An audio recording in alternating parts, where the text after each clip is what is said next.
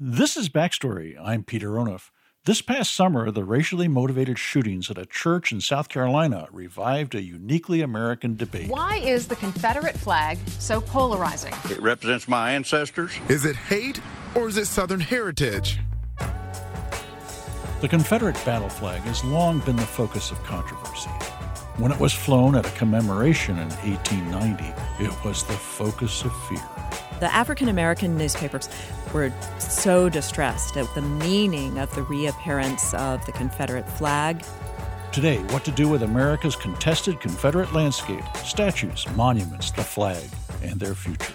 I know we speak of not wanting to move or take down these symbols because they're history, but they were intended to make a mockery of history. Coming up on Backstory Reckoning with Confederate Memory. Don't go away. Major funding for Backstory is provided by an anonymous donor, the National Endowment for the Humanities, the Joseph and Robert Cornell Memorial Foundation, and the Arthur Vining Davis Foundations. From the Virginia Foundation for the Humanities, this is Backstory with the American History Guys. Welcome to the show. I'm Brian Balogh, and I'm here with Peter Onuf. Hey, Brian. And Ed Ayers is with us. Hi, Brian. We're going to start today's episode with the Confederate flag, but not the one you're picturing. There's a, a, an amazing variety of Confederate flags, plural.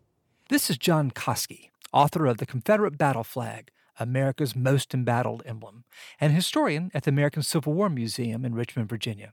For full disclosure, I should mention here that I'm chair of the board of that museum. Anyway, I met John at the museum where it is true there is an incredible array of Confederate flags.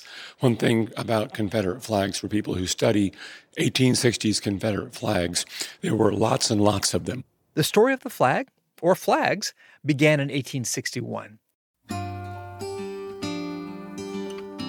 That's when the Confederate Congress formed a committee to solicit designs for a national flag, one that could rally the South to its cause. Some fought for a design that was entirely new and distinctively Southern, such as a palmetto tree, but most Confederates preferred something that looked familiar. White Southerners of the Confederacy in 1861 still thought of themselves as Americans, as very much as citizens of the United States who helped form the United States. And they did not want to yield to the Yankees the symbols of the once united nation. So it, they needed to be weaned, if you will, from the symbols of the old United States.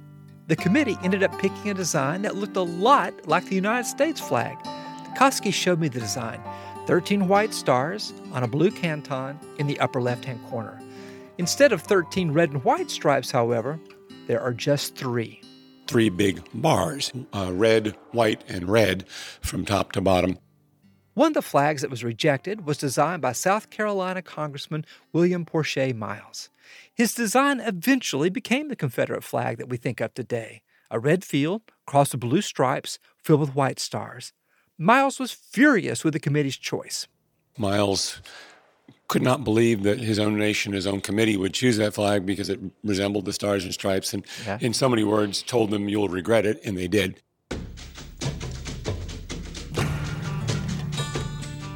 It turns out that choosing a flag in wartime was a complicated business. Now, typically, national flags are also battle flags. And of course, a battle flag, by uh, definition, was supposed to be something distinctive that allowed leaders on the field to maneuver their troops, identify and distinguish friend from enemy. Imagine you're a soldier facing enemy fire. You can barely hear your orders over the gunfire. You can't see through the smoke. But you do see flashes of color waving over the melee. Is that the flag of the enemy? Heading straight for you? It was a dramatic moment to see these flags, and of course, for the on, on the receiving end, it was scary as hell to see these these units coming at you. In an effort to strike at the morale of the enemy, you fire into the crowd, hoping to hit the flag bearer. But then you realize that you fired on your own troops because your flag and your enemy's flag are so hard to tell apart. And when you have two flags that look so much like each other, especially in the smoke of battle, it defeated the purpose.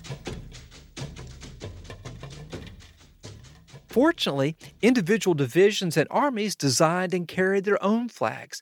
There was the 1st Florida Volunteer Division, 3rd Kentucky Mounted, 10th Tennessee Irish Infantry, and on and on. Out of this profusion, William Porcher Miles's flag was chosen as the battle flag for the Army of Northern Virginia, Robert E. Lee's army. The one that gave the South its most uh, stunning victories and, in the long run, kept the South alive. Lee's success made Miles's flag hugely popular throughout the Confederacy. The Confederate nation, the populace, uh, saw in that flag not only the sacrifices of the men who fought under it, but the hopes for actually winning this war and achieving Confederate independence. In 1863, the Confederate Congress incorporated the battle flag of the Army of Northern Virginia into the official flag of the Confederacy. At Miles's request, the tilted blue cross and red background were placed in the upper left hand corner. The rest of the flag was white. Uh, did no one point out that it looks like a flag of surrender at the time? Not at the time. It, it wasn't until late 1864 that uh, the voices rose uh, more loudly to point out that it looks like a flag of surrender, which, of course, was a little too close to the truth about that time as the Confederacy began to collapse. And it would be so nice for compromise today if we could say that flag was the flag of the soldier and not the flag of the nation. That's exactly what the flag's defenders say today that it stood for the soldier, not for the Confederacy. Here's Jeff O'Kane, former head of the Sons of Confederate Veterans, on NBC News last summer. It's a war memorial to honor 25,000 men. A quarter of the men in South Carolina died to protect this state. But there's a lot more to the story. It meant so much to those men who fought and marched under it, that emotional attachment that battle flags have. But because it was emblazoned on the national flag, it also did stand for the Confederate nation. You cannot separate the two. There's no way around that. There is no clean break between the flag of the soldier and the flag of the nation. And that's not John Coski, historian, looking back. That is true because of the act of the Confederate leaders themselves. On July 17, 2015, a white man shot and killed nine people during a prayer meeting in a historic black church in Charleston, South Carolina. It was a racially motivated shooting, and photos of the assassin later circulated showing him holding the Confederate battle flag. What followed were months of mourning the victims and a heated debate over what it means to display the flag today. Why is the Confederate flag so polarizing? Is it hate or is it Southern heritage? Many people were hung and lynched under that flag. It represents history to me, it represents my ancestors. As a symbol of our nation's racist past. Our ancestors were literally fighting to continue to keep human beings as slaves. That flag never had anything to do about slavery.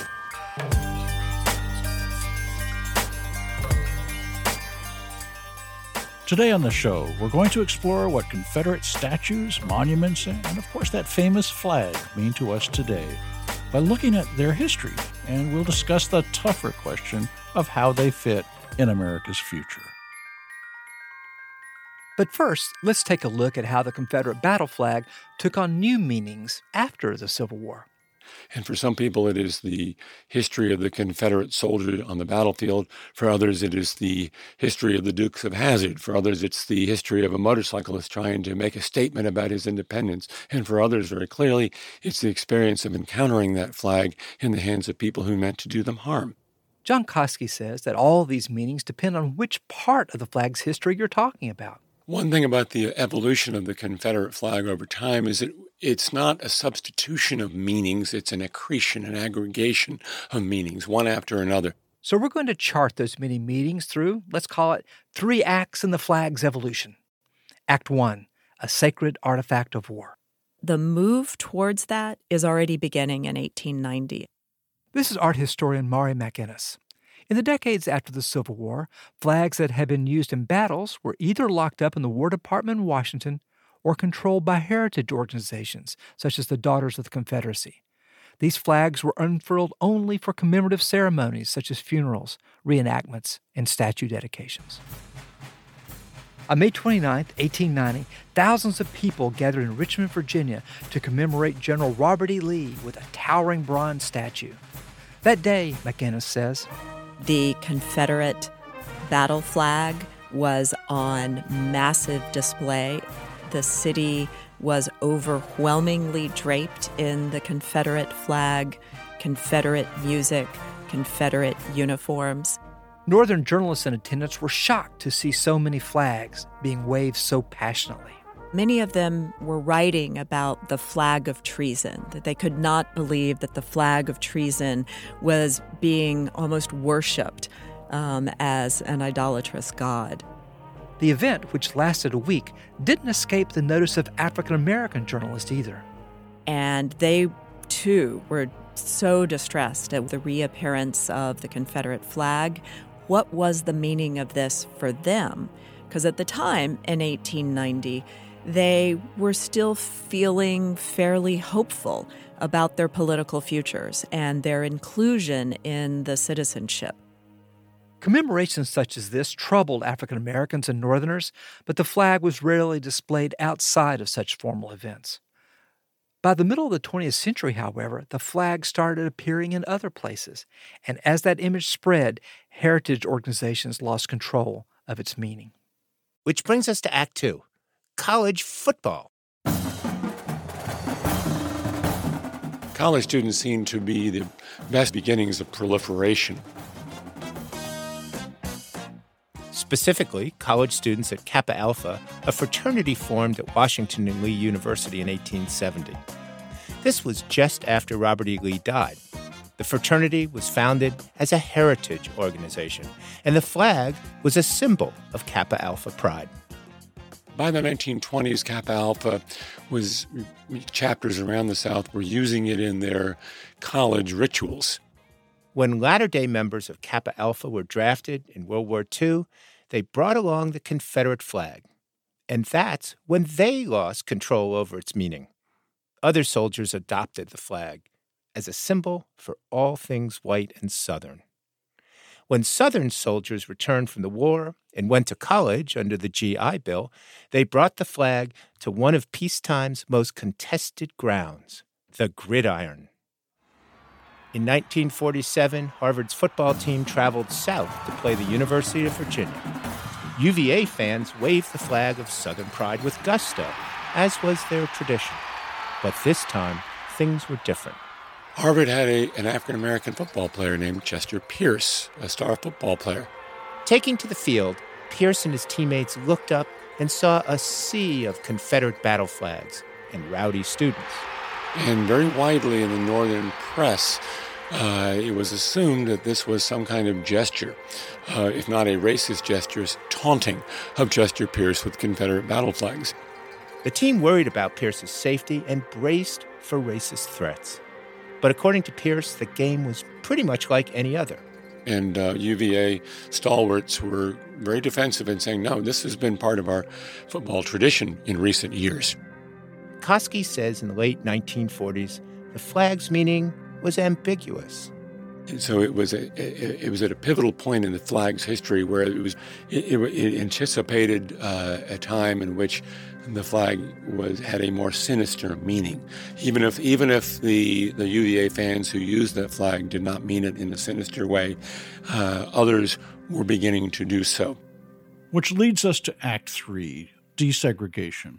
In 1948, the flag's more sinister meaning resurfaced.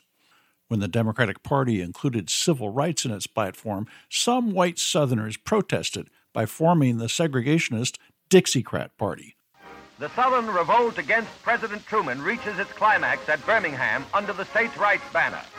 More than 6,000 flocked to the Rump Convention to select a presidential ticket. That first convention in Birmingham, Alabama was awash in Confederate battle flags, carried there by college students. So there was a direct pipeline, if you will, from colleges already accustomed to the use of the battle flag as a football symbol, for example, and part of collegiate life, to make it a very highly charged political symbol in the Dixiecrat Party. Now, the Ku Klux Klan had also adopted the flag. Today, it's a common refrain that the flag is only a racist symbol when it's in their hands. But Coski points out that if Klansmen were the only ones using the flag as a symbol of hatred, it would be easier to ignore. The trouble is, it wasn't just the Klan. In almost every major and minor incident of the civil rights era, uh, ordinary white Southerners were using that flag to speak to their opposition to civil rights. At the same time, a Confederate flag fad swept the nation, making it a pop culture symbol as well. The Confederate flag was everywhere. It wasn't in the black community, but as soon as you left the black community. That's historian Brenda Stevenson. She grew up in southeastern Virginia in the 1960s as the country was struggling to integrate. And even when we integrated the schools, when we first came into contact with uh, you know white children on a daily basis, Confederate flags were everywhere in their lockers.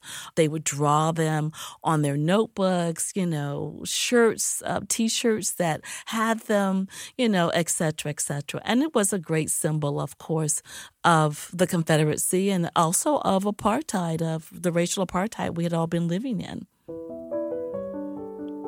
It's worth remembering that leaders of the Confederacy struggled to apply one meaning, the identity of the Confederate nation, to many flags throughout the war.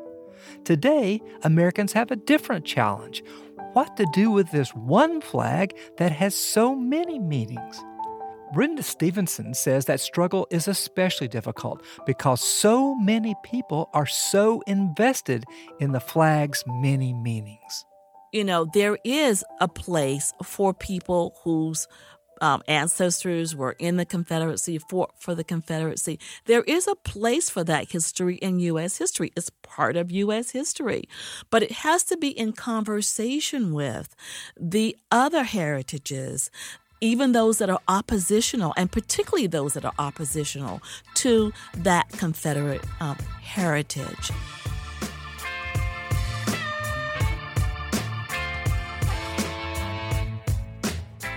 Brenda Stevenson is professor of history at UCLA. Also helping us tell that story were John Coski, historian at the American Civil War Museum in Richmond, and Maurie McInnis, professor of art history at the University of Virginia.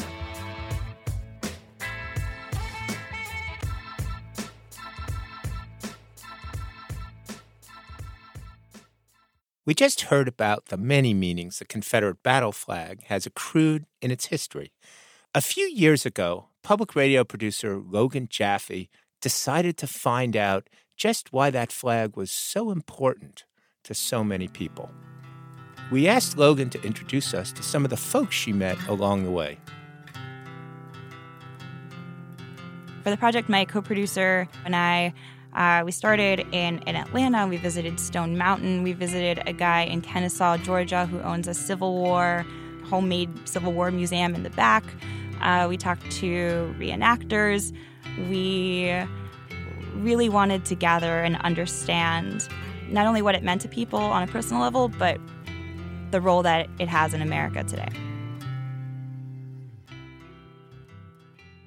I'm a captain of 42 men that will go out and raise a rifle and show that the South should have won. I was really intrigued by Clark Van Buskirk. I'm the captain of the 44th Georgia, which is a Confederate reenacting troop. There are people that come out here just to see the 44th Georgia.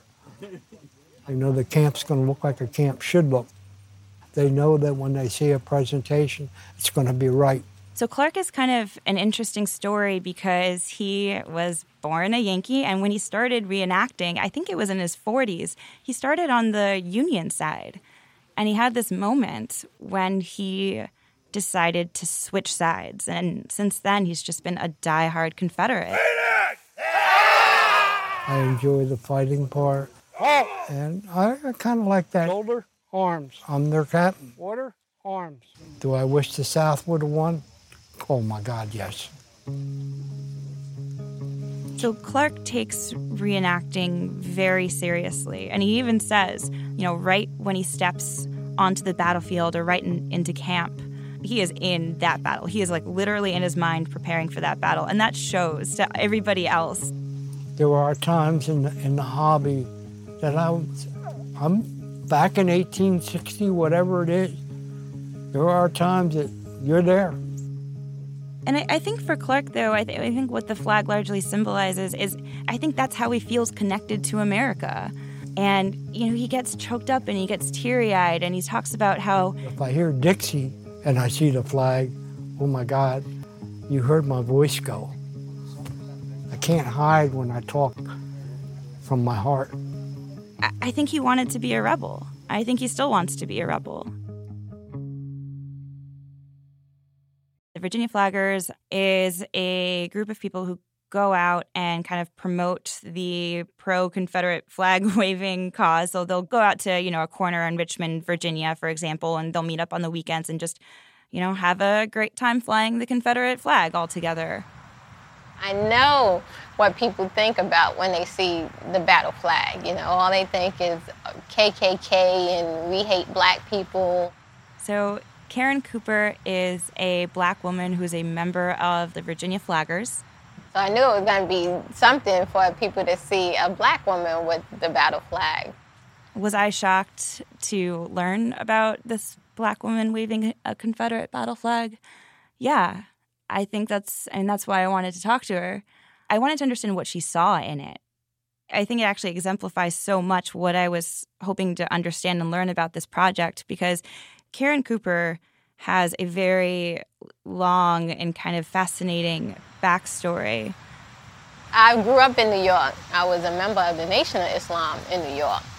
You know, the Nation of Islam thinks, you know, races should be separate, you know, black and white and stuff like that. And then I came down here and we were more together. I felt more welcomed in the South. I mean, she talks about northern racism, and she talks about how when she moved to Virginia, you know, she was living in a more diverse community. I mean, people wave to me that I, I've never known.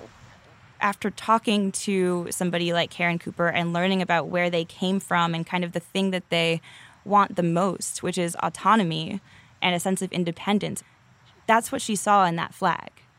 And that transcended race to her.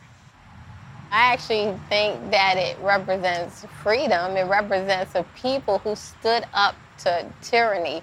And by me being out there, I hope that you would see this is not racist. I mean, how can it be racist if I'm out there with them? I'm talking with them, I'm hugging them, you know, I'm conversing them. These are my best friends that I'm out here with. I couldn't leave Richmond without talking to Goad Gatsby. So, Goad Gatsby is a, a white guy in his 20s who has Confederate ancestry, who shows up to protest the Virginia Flaggers, you know, on a tricycle, wearing a rhinestone studded hat. I was like, what if I just go there and just play Kanye West? Conservative white people just hate Kanye West, like for no reason. They just feel like they have to. For the last couple years, he's gone out to provide a sort of counter protest to the Virginia flaggers. And he'll go out there and he'll blast hip hop with these signs that say, hip hop is my heritage and and not my flag. I see it as a symbol of both white power and white supremacy if they see uh, the Confederacy as a shining moment of American history and really great, that just makes me wonder who they are as a person. Like, if that's what you think is the greatest moment, I think that's one of the most shameful moments in American history. I think Goad is a real testament to the way that people are able to take their own, you know, personal history and really kind of examining it with his own flair. Identity is a choice. Heritage is something that you're just told because you haven't lived it. It's someone else's experience. I feel like I got adopted by hip hop. It's funny because when he shows up to the protest, there's an informal greeting and kind of a look of knowingness between him and whatever flaggers are out they've seen each other almost every week for the last couple years, and they've grown to, you know, I wouldn't be surprised if they missed each other a little bit if one of them didn't show up. Because I don't want to hate the Virginia flaggers. I want them to say the Confederate flag is kind of an inappropriate thing and choose other things to, to honor the past. I mean, why I decided to, you know, go the personal route is because it's for a couple reasons, but one of the things I I really wanted to understand the stories that people were telling themselves about how they felt about the flag. I wanted to understand a bit more nuance.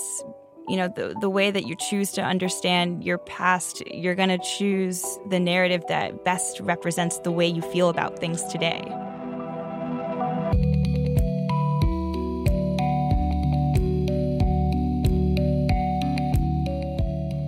Logan Jaffe is the co producer of the ongoing multimedia documentary Battle Flag. We'll provide a link to that project on our website, backstoryradio.org.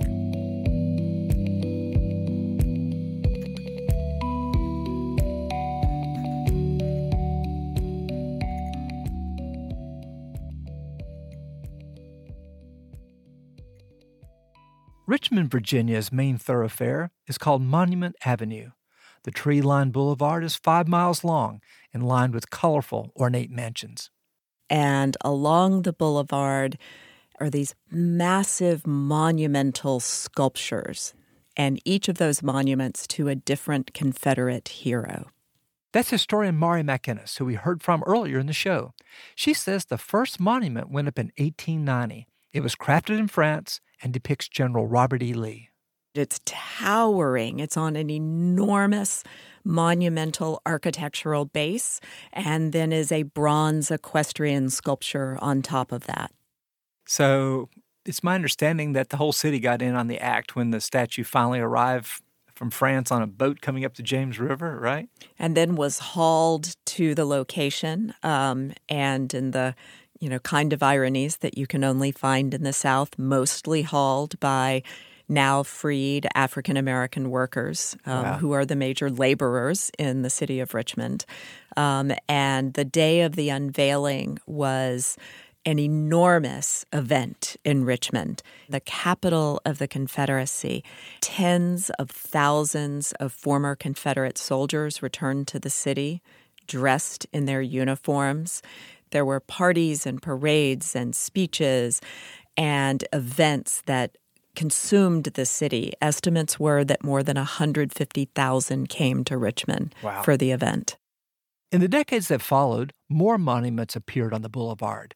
There were memorials to Confederate leaders Jeb Stuart and Jefferson Davis in 1907, then Stonewall Jackson in 1919, and Naval Commander Matthew Fontaine Maury in 1929. McInnis says that every time a new Confederate monument went up, white Richmonders flooded the streets to celebrate.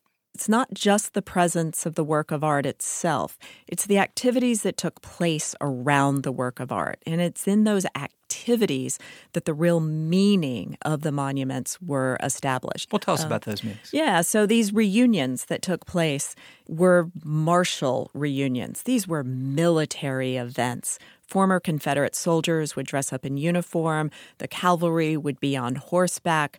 Um, bands would march in the front, playing the music of the Civil War. Flags were flying. Their old officers showed up and gave them speeches. Exactly. Yeah. And that sort of performance of Southern white military strength both gave that meaning to those monuments, but also reminded African Americans in the city of Richmond of the power of the white majority. Defeated though it had been supposedly defeated. But I think as the years went on, that defeat seemed less and less a reality. White Southerners may have lost the war, but many refused to admit that they had been wrong. When powerful white leaders put up the monuments, they also popularized the idea of the lost cause. And there are a few basic kind of tenets to the narrative that gets written to explain the defeat in the Civil War. And one of the most important is that the Civil War was fought for states' rights, and that the men who fought were brave and gallant. And they were not defeated on the battlefield, but instead they were overwhelmed by the greater might and numbers and money of the Union Army. This lost cause narrative went hand in hand with the assertion of white supremacy in the South. Two years after the Civil War, the federal government began radical reconstruction in the South. Black men would vote, hold office, and help write new constitutions for their states. White Southerners fought against these changes in every way they could, and eventually, Reconstruction collapsed. Decades later, white Southern state leaders rewrote those constitutions from Reconstruction to strip the vote from African Americans and to create an oppressive system of segregation. This is the political background, McInnis says, for the construction of Richmond Civil War monuments. I would argue that in many ways, though they are monuments to the Confederacy, they really tell us much more about the history of Jim Crow South, of the desire by white Richmonders to reassert their social and political superiority. They sit without irony. People must visit Richmond and say, um, don't they know they lost? you know, when Robin Williams came, if you, did you hear what he said? Uh, no. he, he, drove down Monument Avenue and he said, I don't think I've ever seen quite so many second place trophies in my life. this is Michael Paul Williams, a columnist for the Richmond Times Dispatch.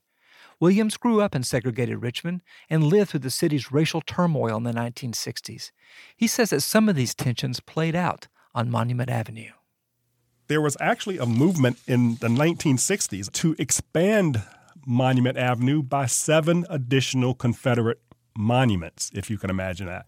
Wow. Um, it wasn't clear exactly who would be honored. And in fact, um, I think at least one Times Dispatch or News Leader editorial questioned well, where will we get these seven additional folks? but just the idea that this was, even in the late 1960s, in the midst of the civil rights movement, that this was of potential insult to the African American community did not seem to occur to anyone. So, do you think this was a reaction to the civil rights movement? This is sort of the, the white South playing offense? I could not dispel that because, frankly, that what happened on Monument Avenue was a reaction to the first Reconstruction. Right, right. So it stands to reason that you know there would be reaction after the Civil Rights Movement and the approval of the Civil Rights Act and the Voting Rights Act, in this sense that something is slipping away. The statues on Monument Avenue haven't changed in a century, except that a statue of African American tennis champion Arthur Ashe was added in 1996. Last June, Williams wrote a column saying it was time to remove the Confederate statues on Monument Avenue. I can no longer reconcile their outsized presence in the city of my birth, he wrote. That was written largely in in my shock and my grief and the aftermath of what had happened um, in Charleston, um, South Carolina. It was kind of an aha moment. We we, we can't, as a nation, um, wade through the contradiction of Confederate imagery in the public sphere and profess to be a freedom loving nation. Williams thinks the monuments belong in a museum. He would like to see new monuments of African American heroes, such as abolitionist Frederick Douglass and Nat Turner, who led a failed rebellion of the enslaved people. If you're going to tell the entire story of Monument Avenue and Confederacy and, and Virginia history, you've got to include those who fought for their freedom, the oppressed and enslaved who fought for their freedom. Uh, one man's um, leader of a bloody slave revolt is another man's freedom fighter, and we, we if we're going to value life, we've got to acknowledge that life is equal, and we we have to add balance to the story. And the South is much more than just the Confederacy.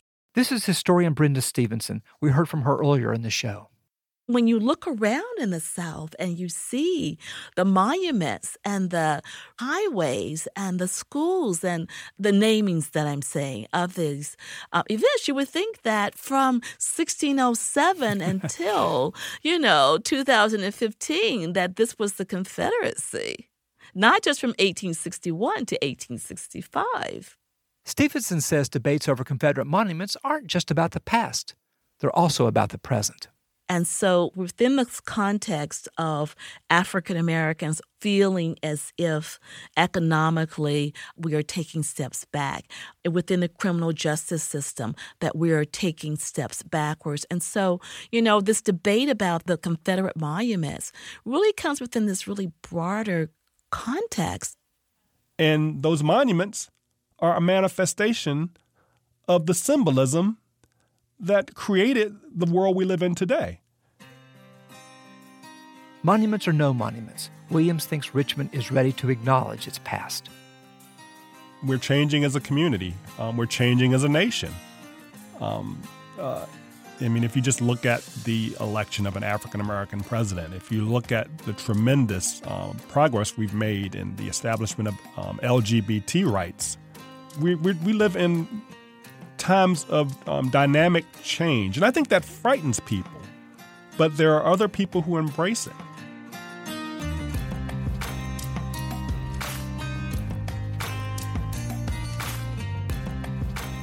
Michael Paul Williams is a columnist for the Richmond Times Dispatch. We also heard from historians Brenda Stevenson of UCLA and Maurie McInnis of UVA. Over the last few weeks, we've been asking our listeners to tell us about the Confederate landscape around them and their homes. Here are some of those voices. Uh, my name is Meg Mulrooney. I'm an associate professor of history here at James Madison University in Harrisonburg, Virginia, and my local landscape is my campus. The whole campus, everything about it, uh, actually functioned as a kind of memorial to the Confederacy. I think a lot of people know that JMU was founded as the State Normal and Industrial School for Women in 1908. The purpose was to train teachers who were going to train the next generation of children. And what was I think incumbent upon the school as an institution was to pass along cultural values along with the subject matter. So the lost cause was kind of woven through every bit of the institutional identity. And I think it's interesting to look back on that um, early period of the campus history and think about the women's role, the, the women's students. They were very active participants in perpetuating the lost cause. Uh, my name is Steven Stetson, and I live in Montgomery, Alabama. And uh, we had an interesting experience related to the Confederacy recently when we drove about 30 minutes from Montgomery to the Confederate Memorial Park, which is about a 100 acre site that was the home of Alabama's only retirement home for Confederate war veterans we went expecting sort of a sprawling complex of homes and a hospital and a sort of a uh, number of buildings and it turns out that it's really just kind of an empty field because when they closed the facility in the late 1930s they ended up tearing down all of the buildings. And so although there is a museum there and two cemeteries um, it's just a beautiful tranquil field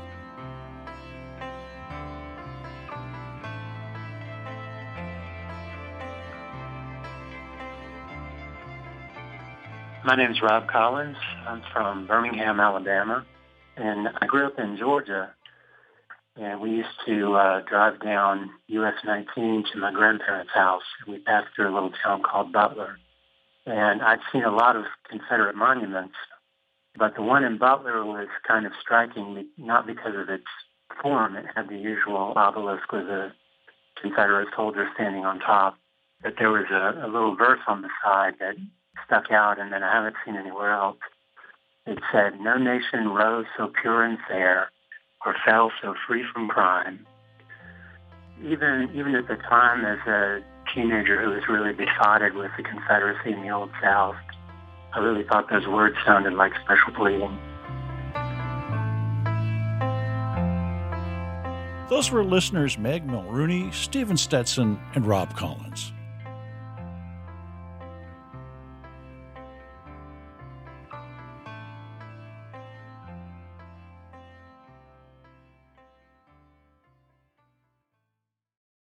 So far in this hour, we've explored some of those physical relics.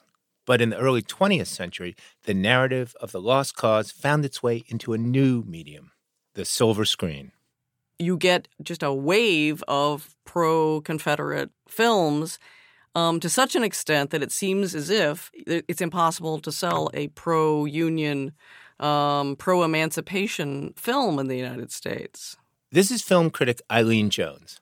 She says two early directors proved incredibly influential Thomas Ince and D.W. Griffith. Griffith, of course, directed the infamous Birth of a Nation in 1915. And they're both very much into pro Confederate films, Griffith obviously being the more famous one. And he really was the son of a war hero, very much, um, you know, into the whole idea of this, uh, the nobility of the Southern aristocracy, especially. And they were tremendously influential. They made big hit films, and that also helped sway um, the, the direction was going. Griffith and Ince came along at just the right moment. In the early 1900s, Northern and Southern whites were ready to reconcile. And movie studios quickly realized that most white Southerners wouldn't buy tickets for early pro North films like Uncle Tom's Cabin. But Birth of a Nation's plot played to a national audience. There's a northern family and a southern family, obviously both white. And in the end, um, you're going to represent the reconciliation of the white North and South by a marriage of you know one member of each family at the end. And they are going to ride in front of the triumphant Ku Klux Klan through the streets of the beleaguered South and that influence carries on very, very strongly into the 20s. And there, but there are some differences, some changes that the Hollywood studios wanted to make. Even though it was so successful, it was also contentious. There were very strong protests. Um, there were requests on the part of the um, NAACP to pull the film basically the Hollywood studios agreed they'd rather tamp down controversy and play it safe. So even though there would still be a romanticization of the South and, and films would be very sympathetic to the to the Southern cause and the Southern point of view, um, they tended to try to get rid of such elements as direct references, for example, to the Ku Klux Klan, quelling as much as possible what was referred to often as the Negro question or the Negro problem. Jones says Hollywood solved this problem by going west so many elements of the romantic South fit so nicely into the the Western genre. Some of John Wayne's most famous roles, from Ethan Edwards in The Searchers to Rooster Cogburn in True Grit, were men who'd moved west after fighting for the South. The same goes for Clint Eastwood, who played an ex Confederate in The Outlaw Josey Wales. You'll be Ten Bears? I am Ten Bears. I'm Josey Wales. I have heard. You're the Gray Rider. You would not make peace with the Bluecoats. You may go in peace. It's one reason that we have all these, in essence, pro Confederate films the fact mm-hmm. that America loves an underdog? Yes. The South is the underdog. They're the they're the Americans who suffered the you know the only cruel defeat in war you know up uh, until Vietnam. Um, yes, and that whole and of course it pairs so beautifully with that kind of rebel yell, um, refusal to be defeated that just it just plays beautifully in film. It really does. Whereas, of course, the Yankees get very much associated, and this isn't entirely unfairly, um, with you know the dollar loving, um, industrializing imperialist. Um, imperialists. Another explanation has been given that's quite interesting. It's the idea that at a certain point, as you're moving into the late 1800s, in, uh, the process of industrialization is making a huge majority of the population really long for a kind of romantic idea of the old agrarian world. And where better where better to find it than the South? Where better? that's exactly yeah, right. That's very very. So, Gone with the Wind yeah. is is a, is a trip opens with a tribute to the lost world of the agrarian South, strongly featuring, of course, happy slaves coming home singing from their labor. Jones says this mindset is even apparent in recent films. Sure, some celebrate the Union cause, such as Glory and Lincoln, but Jones says Hollywood still has a fondness for Confederate heroes and heroines. Take 1999's Ride with the Devil, or better yet, the 2003 Oscar winner Cold Mountain. That's the romantic story of a Confederate soldier struggling to get back to his one true love. Now he ain't coming back, you know that. In a nation at war, an ordinary man. I'm alone here. Is about to become an extraordinary hero. Jones argues that these modern films show that a century after Birth of a Nation, The Lost Cause is still a box office draw. Movies celebrating Yankees seem risky in comparison because stories with Confederate heroes have done so well for so long. The scary thing about getting anything set in stone as far as con- pop culture conventions is it's very very difficult to reverse them it looks like a huge gamble to go against what the whole tide of you know films, novels, whatever um, has been. For a long time, that obviously held held real sway with movie studios. Can you sell it in the South? You know, the plight of Lena Horne's musical numbers. You know, they always she always had to be by herself, leaning on a lamppost, so they could quickly cut it out before they sold their film a musical to Southern audiences. Well, I really enjoyed going to the movies with you. We got to do this again soon. Thanks for joining us on Backstory. Thank you.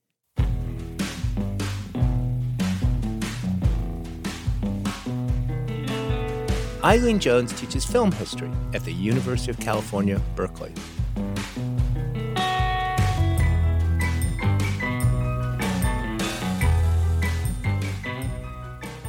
We're going to end the show today with a perspective that hasn't been heard much in recent debates about the subject someone who changed his mind. Waverly Adcock's love of Civil War history dates back to the fifth grade. That was when his teacher pointed out that in 1862, Stonewall Jackson's army marched down the very street where he lived. I could imagine seeing those soldiers walking down our road with the dust flying and, Yeah, the, and right. the muskets gleaming in the in the sunlight. And at that moment, I was absolutely hooked. As an adult, Adcock spent more than a decade living out that history as a Confederate reenactor. He loved everything about it the drill, setting up camp, and the camaraderie. He even liked the hardtack. All that made him feel a powerful connection to his ancestors who'd fought for the Confederacy. Well, I'd say we were we were definitely fighting for home and hearth and for our states' rights to you know to pr- protecting ourselves from from that Yankee horde that was coming. You know that Lincoln had sent down. We didn't feel it was right for him to try to tell one state how to how they should live. So, so to what extent did you consider slavery to be a cause of the war? Well, I always felt that yeah, slavery was one of the causes of the war, you know. But you really want to wash it over. You just want to cover that up. You know, you know it's there, but man, you just don't want to bring that up because you know it's it's sensitive to a lot of people. But in 2013, Adcock started having second thoughts. It was during the anniversary of the Battle of Gettysburg. We had a, a reporter embedded with us at the 150th anniversary, which was a mega event. I think about uh, 11 or 12,000 Yeah, right. reenactors. And um, the discussion started turning towards how do you feel about slavery and how you think your ancestors would have thought about it and things Right, like right. that. And I started thinking about my um, perceptions of the war and, and where I re- was I really being accurate or was I really being honest with myself about why I portrayed a Confederate soldier? And it started putting uh, a few, few seeds of doubt in my head. Right, right. And then uh, last year, about this time, I discovered doing a little family research. I found out that one of my ancestors founded Augusta County, John Lewis. Wow. And then I found out that his son Thomas, who was my seventh grandfather, petitioned the court to have one of his slaves castrated. Oh, wow. And that had a huge, huge effect with, on me. And I started that, that, you know, that this became very real. And that was kind of another eye opener for me. Um, it's okay to love the South, but how do you celebrate the Confederate soldier and still deal with the, the sins of slavery? It's a complex thing. I love the South. I love my ancestry. It's always been something that's been beat into my head since I was a child is that, you know, you revere these men and women that brought you to this place. But I can't condone for their actions sometimes. Like Thomas Lewis, I can't I can't condone that. That's a, that's but I also realize that's a sin that he has to deal with. But you know, a lot of your compatriots Mhm. would have said, I can tell you exactly how I live with that. Mhm. It's heritage, not hate. I disagree. I think it's a heritage of hate. And my, my litmus test for people who say heritage, not hate, is well, who was your ancestor and what unit did he fight with? I would say the vast majority of them cannot answer that question. And then I said, then that's not a part of your heritage.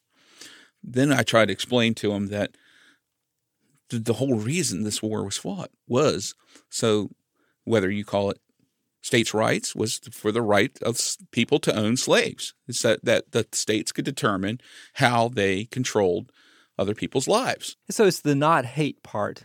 Yeah. D- do you doubt that that's sincere? I don't think it's sincere. I'm sure they love their heritage, and I can't disparage them that, but I think people are misguided when they say it's not hate. There's a lot of people out there who believe that the blacks are at fault for how the war ended. Uh, how was that? Well, because you're a poor Southern man. You fought for four four years. You come back. Everything you've known has been changed, taken from you, and now you have to share, try to Compete. find compete with a freed black man, and so there has to be some animosity there. There has to be some hatred. So once you sort of started down this road, it sounded like it kind of snowballed a little bit. It did. It did. Um, every year at Memorial Day, we always did a Confederate memorial at the cemetery in, in Staunton. So I've, for the last 13 years, I've always been asked to be a speaker. When I was, was speaking to the audience about the Confederate battle flag, you know, I, I had to mention the fact that there's much more to the South than just the Confederate battle flag. That we have a great culture of literature, of food and music, and of course, whiskey. That to me is much more important than basing your southernness on a piece of fabric. A few people in the crowd walked out, but most were polite. Adcock also wrote an op ed in his local newspaper. We cannot pick our history, he said. We must embrace the entire story of our past. And then three days later, we had the shootings in South Carolina. Then everything seemed to erupt. There was just so much vitriol and hatred being thrown back and forth. And I felt that I needed to make a statement about that. So, using Facebook, I made my comment about how I felt the flag should be treated. And uh, that's when things really got kind of hot. What sort of things did people say? Well, there were some threats, but there was, for the most part, people just kept telling me, you know, how wrong I was, because I said I felt it was appropriate to take the, the Confederate flag down in South Carolina. They interpreted that as that I wanted to take every flag down, that I felt that the flag no longer had a place. So, why is it you think that the flag has become the symbol to both sides that's so no compromise on the flag? There's other stuff that, you mm-hmm. know, mm-hmm. about the Civil War, but the flag, well, why is that? Southerners place so much power in symbolism. And I think that flag was very important to the soldiers, you know, because that was the designation for their unit. I could, Right. It, it guess is it wouldn't be literally any what diff- they rallied around on a battlefield. Exactly. They Right. rallied to that flag. But it should only feel important to those soldiers. Why have we embraced it? That today that people are willing to cause physical violence uh, on other people because of that flag. That they have no connection to aside from that their great great great grandfather carried. It. And as we've seen, the Confederate battle flag has spread to lots of places where it's very unlikely that somebody's great great grandfather carried it. Exactly, Right. you yeah. know? So, wh- what has this meant for your reenacting? It means I have retired from reenacting. I've taken something that I've loved and done for 13 years and had to, to walk away from it completely. You know, That's got to come with some sense of loss, right? it is a huge sense of loss. Um, it means walking away from a lot of friends and walking away from a lot of uh, weekends spent in camaraderie with these people. So you originally got into reenacting because uh, you felt a connection with your ancestors. Uh, do you feel less of a connection with them now that you've made this break? No, I, I still feel a strong connection to my ancestors. I think uh, we as human beings make a lot of mistakes. We do things that we regret, but I think sometimes we, we learn and we grow from these things. And I think my ancestors are just like me. They, th- you know, I'm sure maybe they had these epiphanies at some point. Maybe some they didn't. That they were they could look around, they could see the reality too. I think so. Yeah. I think so. I think they would probably be more proud of me for standing up for my convictions than to just go along with the crowd. Waverly Adcock is a former Confederate reenactor from Whitehall, Virginia.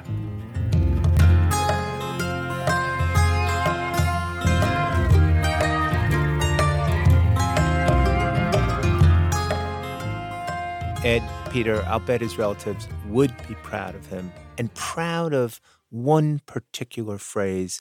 He's trying to capture the entire story hmm. of our past, the kind of story that a, a flag can't capture. So, how do we capture that Yeah. story, yet also capture the raw emotion, the heat of battle, and the rallying around the flag. Brian, that's very nicely put.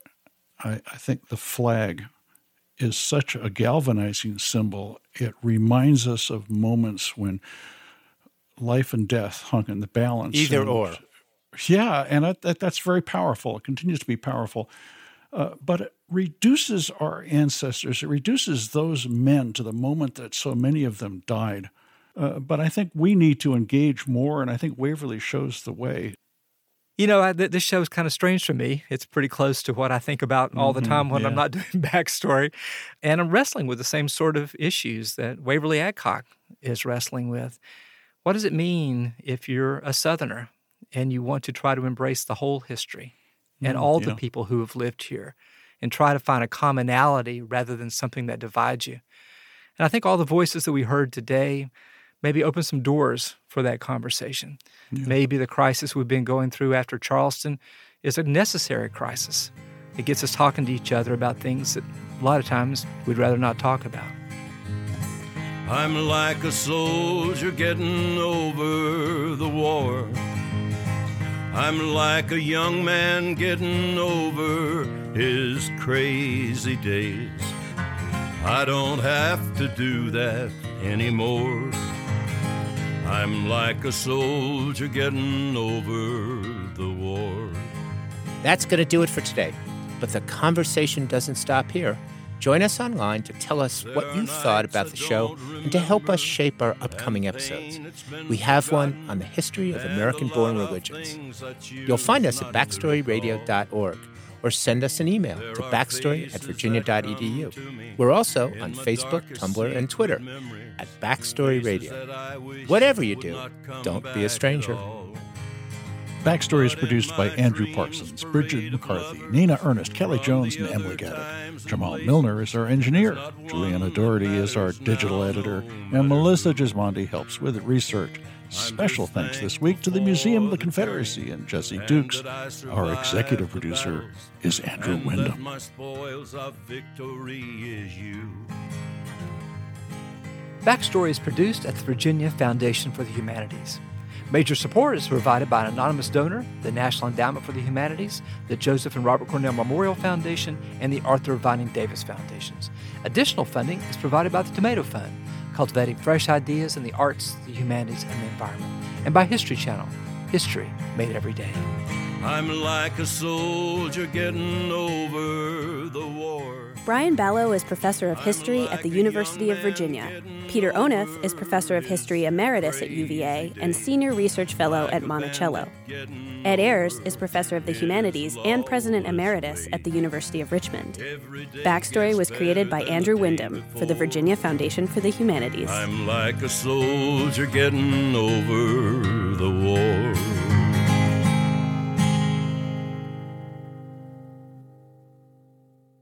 Backstory is distributed by PRX, the Public Radio Exchange.